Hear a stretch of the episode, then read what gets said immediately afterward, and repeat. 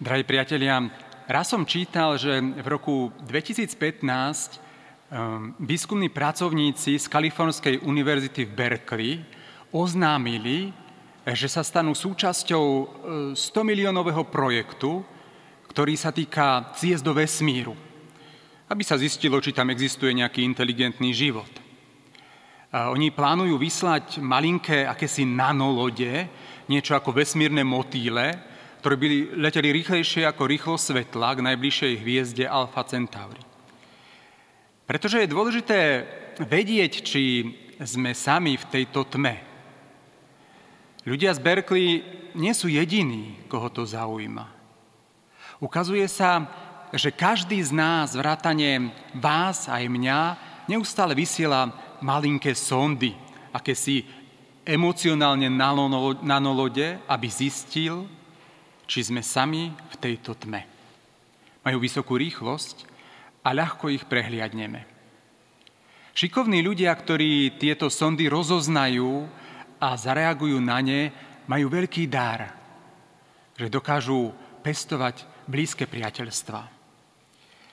Áno, emočne slepí ľudia alebo tí, ktorí na ne nereagujú, často skončia osamelí v tme. Niekto tieto emocionálne nanolode nazýva výzvy do vzťahu.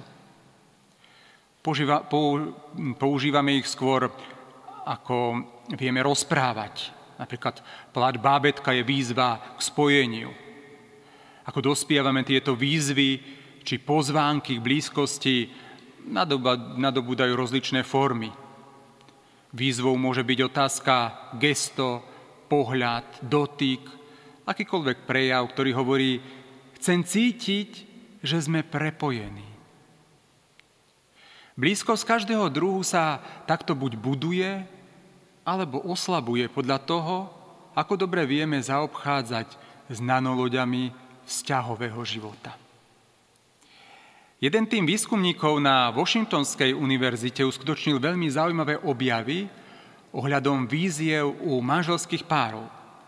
Napríklad zistili, že muži, ktorí smerujú k rozvodu, prehliadajú asi 80% víziev svojich manželiek, kým muži v stabilných vzťahoch prehliadajú len asi 20% týchto prípadov. U manželiek predstavujú tieto čísla 50 a 15% v uvedenom poradí. A to nie je všetko. Šťastne prepojený pár si venuje pozornosť 1,5 krát častejšie v priebehu 10 minút, než zle napojený pár.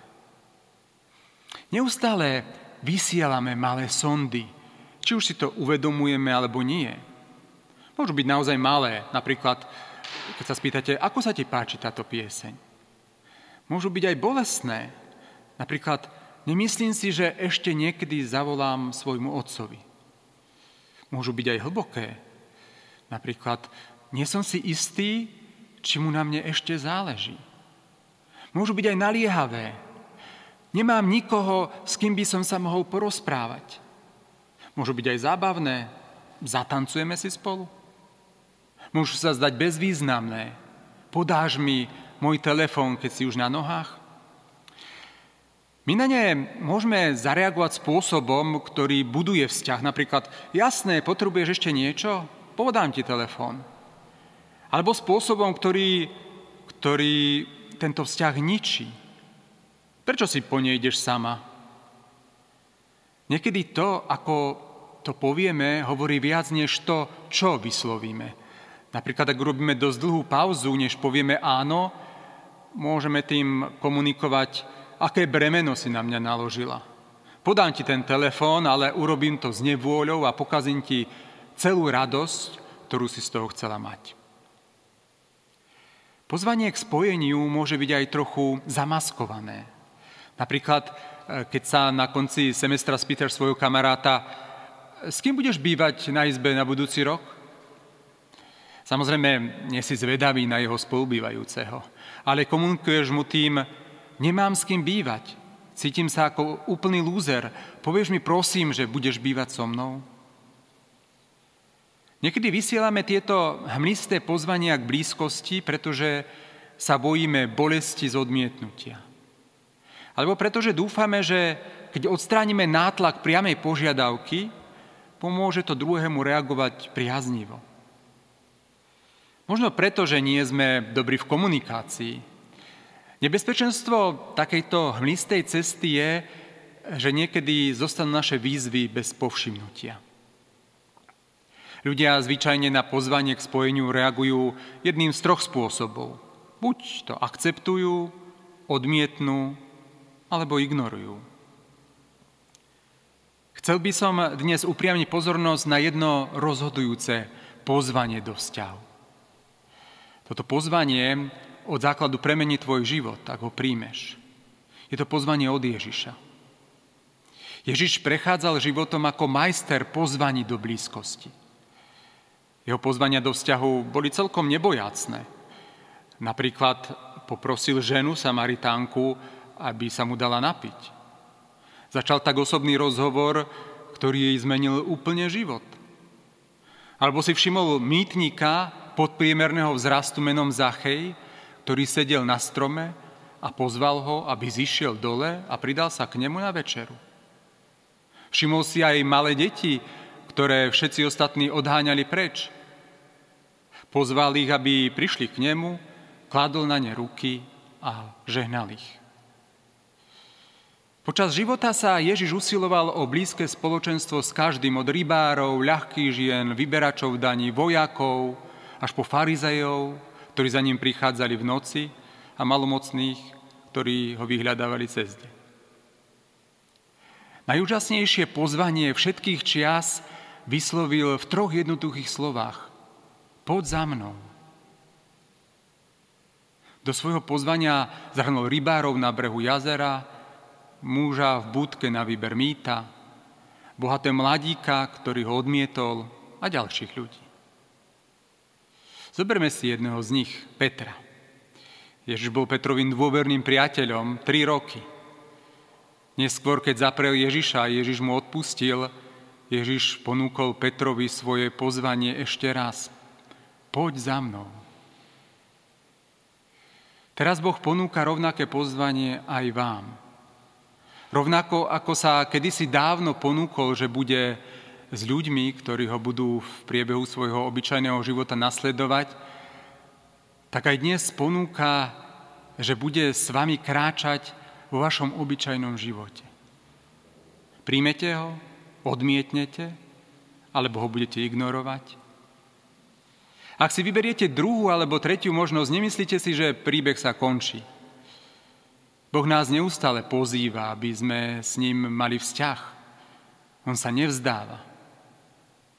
Áno, aj práve dnes slávime slávno svätého Jozefa.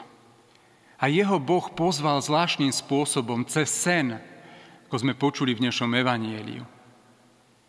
Zjavil mu tajomstvo narodenia svojho syna a tým medzi Jozefom a Bohom vzniká puto. Blízkosť, ktorú ovplyvňuje tajomstvo vtelenia, ktoré premení celý svet. Predstavte si, že by ste boli na Jozefovom mieste – Chystáte svadbu, tešíte sa na nevestu a spoločný život s ňou a v tom príde sen. Koľko sa nám už toho snívalo. Dnes som sa zabavil, keď Andrej zdieľal, že sa mu sníval sen, v ktorom za ním prišiel Ježiš, že chystá druhý príchod a potreboval by k tomu web stránku. Áno, aké všelijaké sny sa nám už snívali. Ako by sme zareagovali na Jozefovom mieste. Môžeme pochopiť tento sen ako pozvanie do úžasného dobrodružstva s Bohom. Môžeme ho odmietnúť a vzbúriť sa voči Božej vôli, alebo ho ignorovať, ako to často robíme s Božími ponukami. A Jozef mohol Máriu vyhlásiť za nehanebnicu a ponechať jej osudu. A vieme, že ľudí za takýto priestupok ukameňovali. Alebo ju potámky prepustiť a tak prejaviť svoj súcit a milosrdenstvo. A tak mohol ignorovať Božie pozvanie. Alebo mohol pozvanie prijať, čo našťastie aj urobil, ako sme dnes počuli, keď sa Jozef prebudil, urobil, ako mu prikázal pánov aniel. Áno, Jozef bol vždy pripravený nasledovať Božiu vôľu, ktorá sa mu zjavila v minimálne štyroch snoch. V prvom, o ktorom sme dnes počuli, mu aniel pomohol vyriešiť vážnu, vážnu dilemu. Poslušnosťou však zachránil Máriu. V druhom sne aniel prikazuje Jozefovi vstáň, vezmi so sebou dieťa, jeho matku, ujdi do Egypta, lebo sa usilujú o život dieťaťa. Tu zasa Jozefova poslušnosť zachraňuje Ježiša. A to nie len raz. V Egypte zasa Jozef z dôverova trpezlivo čakal, kým mu aniel dá prisľúbený pokyn na návrat domov. Stalo sa to zasa vo sne. Avšak na spiatočnej ceste, keď sa dopočul, že rodine hrozí nebezpečenstvo, varovaný vo sne, vyhol sa Judei a odobral sa do galejského kraja, kadeľ prešiel až do Nazareta. Jozef vždy prijal Božiu vôľu do vzťahu. A tú Božiu výzvu, aby vytvoril s Bohom skutočný vzťah. A tak sa stal vďaka svojej odvahe pred zákonom Ježišovým otcom a dal mu meno, ktoré mu zjavil aniel. Viete, dať nejakému človeku alebo nejaké veci meno znamenalo v dávnych dobách nadviazať vzťah. Za to všetko bol Jozef odmenený a my si ho môžeme uctievať. Pápež Pius IX ho vyhlásil za patrona celej cirkvi. Pius XII ho predstavil ako patrona robotníkov. Jan Pavel II ho vyhlásil za ochrancu vykupiteľa. Ľudia vzývajú Jozefa ako patrona dobrej smrti. A my tento rok môžeme sláviť e, ako rok svätého Jozefa. A to len preto, že Jozef bol pozorný a prijal výzvu do vzťahu. Všetkých, všetkým vám prajem, aby ste boli takí pozorní ako svätý Jozef. E, všetkým vám želám, aby ste si otvorili srdce a boli citliví na tie maličké výzvy, ktoré prichádzajú od Boha, ale aj od ostatných ľudí, aby ste s nimi tvorili krásne, hlboké vzťahy. Amen.